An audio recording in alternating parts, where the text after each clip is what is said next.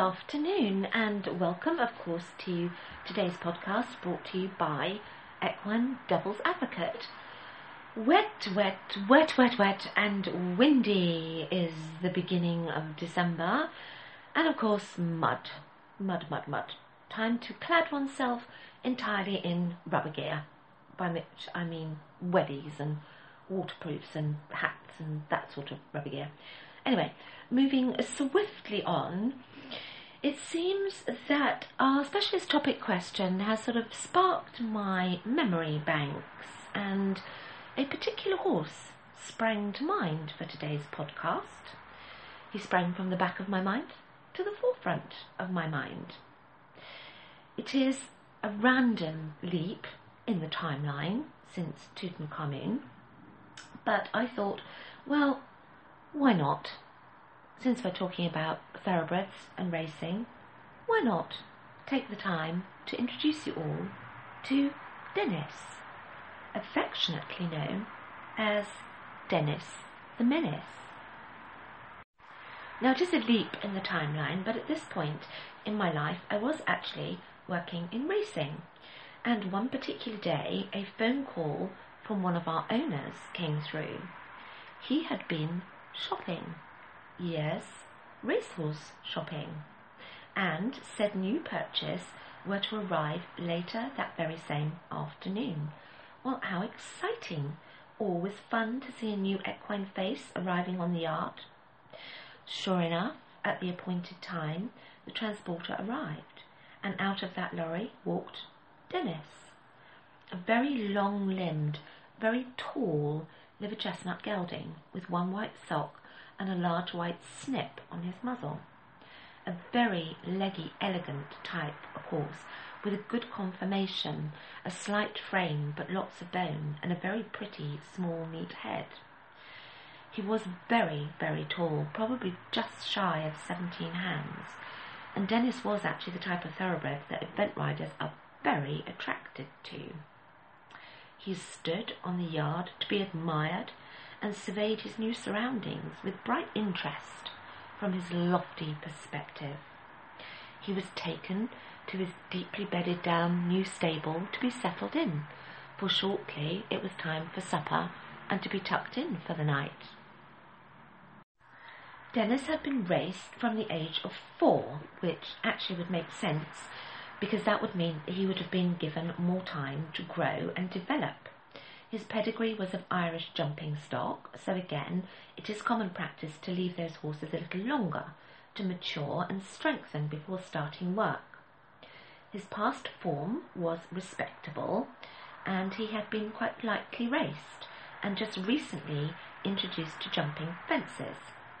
Videos were watched, and he had given a good account of himself to finish fourth on his last run, jumping all the fences with accuracy and easily within his rather long stride. So, in conclusion, with a bit of time, strengthening, and education, and of course an appropriate work regime, Dennis had all the promise of a very nice young national hunt horse.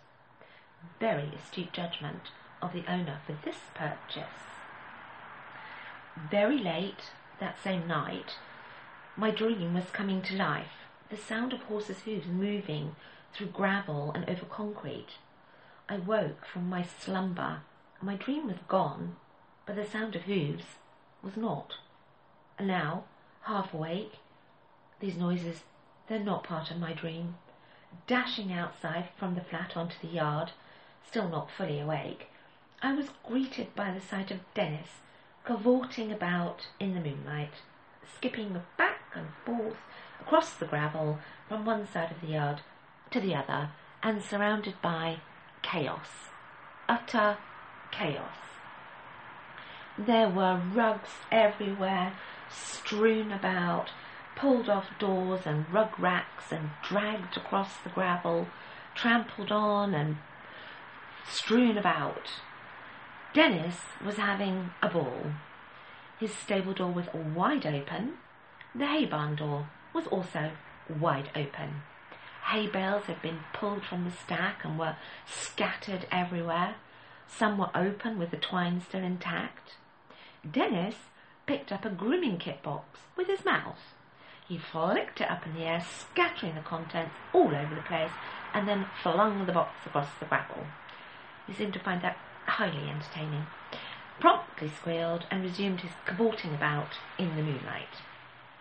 Now, I was not best pleased. Pyjamas on, no socks, feet in damp wellies, hugging my coat around me. It's 1 a.m. in the morning. Dennis, look at the mess you've made. And, and, and who? Who left your door unbolted? Who? Right now, I could happily murder them. And the hay shed, who, who was last in there? Why didn't they shut it properly? Oh, what is wrong with people? I gathered a head collar from the gravel, something else that Dennis had obviously amused himself with and flung around, and I walked over to him to catch him tripping over grooming brushes and hoof picks that were on the floor. Dennis, you are an absolute menace. What are you, a horse or a reincarnated Labrador puppy dog? I set him crunching across the gravel towards him. And it was then, actually, that Dennis excelled himself. His ultimate party piece. Standing there in the moonlight, looking so pleased with himself, he did something I have never seen any other horse do, ever. He stuck his tongue out. And no, I don't mean he opened his mouth to yawn or opened his mouth and it flipped his tongue out of the side. No, I mean he actually literally stuck his tongue out of the front of his mouth. There it was, a good three inches of pink, squishy tongue pointing at me. Was I still just half asleep? Did he really just do that? No, no, no, no, it's just a fluke. It's a one-off. Horses, horses don't do that. So, a head collar on, I took Dennis back to his stable, where he was supposed to be, and put him away. Then I went about a token gesture of tidying. My bed was really calling me at this point. I pushed the hay back into the hay barn and just wedged the door shut and did up the bolt. And I dragged some strewn rugs off the gravel and put them back on the concrete under the overhang of the stables. Trudging about, muttering obscenities under my breath, I could hear a noise. It was a metallic noise, like clang, clang. And I looked around. And there was Dennis, head over his stable door, flipping the lower kick bolt latch at the bottom of the door. Each time it fell back into the closed position, but each time he flicked it, closer and closer it went to the open latch position. He saw me looking at him and immediately stopped. I turned away and he started again. I looked round and he stopped. I looked away and he started again. Dennis, I said, leave it alone. And oh yeah, his response, out comes the tongue. Oh my, this horse clearly belongs in a circus. And it became abundantly clear it was Dennis that had let himself out. Dennis had actually opened the hay barn door himself. So, with a bit of quick thinking, I clipped a lead rope dog clip to the bolt at the top of his door and said, OK, Dennis, work that one out. His response? His tongue came out again. Welcome to the world of Dennis the Menace. The next morning, regaling the tale of the night before that everybody else had slept through, I told the rest of the team. No, they said, look, that is ridiculous. No, I don't believe it. So, after breakfast, we gathered outside his stable, and I said, right, okay, watch this. I said, Dennis, I called him in his stable, and he lifted his head from furtling around in his freshly plumped up bed. He came to the door, and then I said to him, Dennis, you're a menace. And, sure enough, out came the tongue. No, they said, I can't believe it. That's insane. Miss Horse is crazy. What? No, do it again, do it again. And it really was the funniest thing. He would hold his tongue between his teeth, and we could actually get hold of it and squeeze it and pinch it and tug it and wibble it about. He didn't actually mind at all. And we also discovered that not only did his tongue have a vocal mechanism, it also had a push button mechanism. If you pressed your finger on the centre of his muzzle, he would just stick it out automatically. Such a funny character. Anyway, time progressed and Dennis was progressing really well in his training program. I didn't actually ride him that much as I worked for a trainer at that point who was an ex-jockey and rode daily himself. It was in fact always his philosophy to ride his charges to gain understanding of their feel and to know them and their mood. In fact, it was an essential part of their training program. Dennis, over time, became ready for his first run from our yard, and he had generated some cause for excitement with his progress. He was showing considerable promise, so it was without too much difficulty that the ride was accepted by a very, very good jockey. In fact, it was the jockey who had actually won the Grand National. The day of the races came. Dennis, beautifully behaved, calm and alert, looking striking and very athletic, striding around the parade ring. He gathered a lot of attention from racegoers.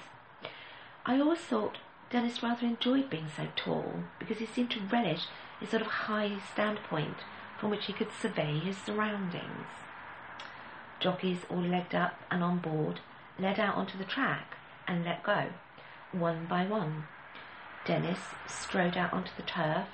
I let him go, and smartly he went off into his stride on the way to the start. And do you know, it's actually quite something that feeling of pride you get when you see a horse that you've looked after looking so magnificent, fit and strong and healthy, calm, focused, and well prepared. Do you know, it makes all that hard work, awful weather, long hours really, really worthwhile.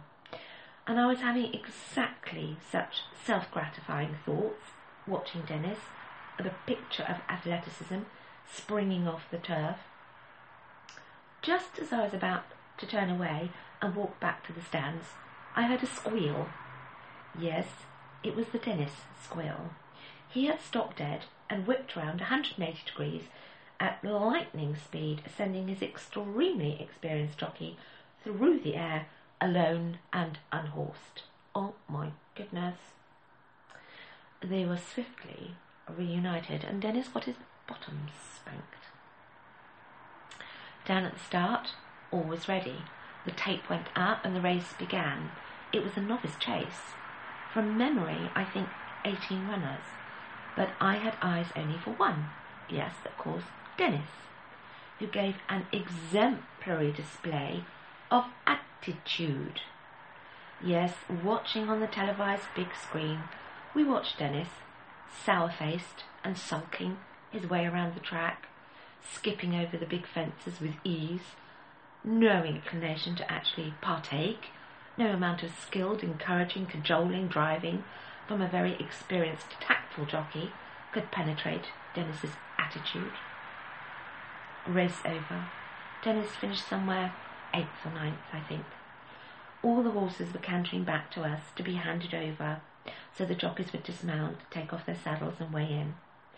Dennis, perhaps still smarting from the indignity of having his bottom smacked, chose to eject his jockey from the saddle once more with a squeal absolutely unheard of ever after a race.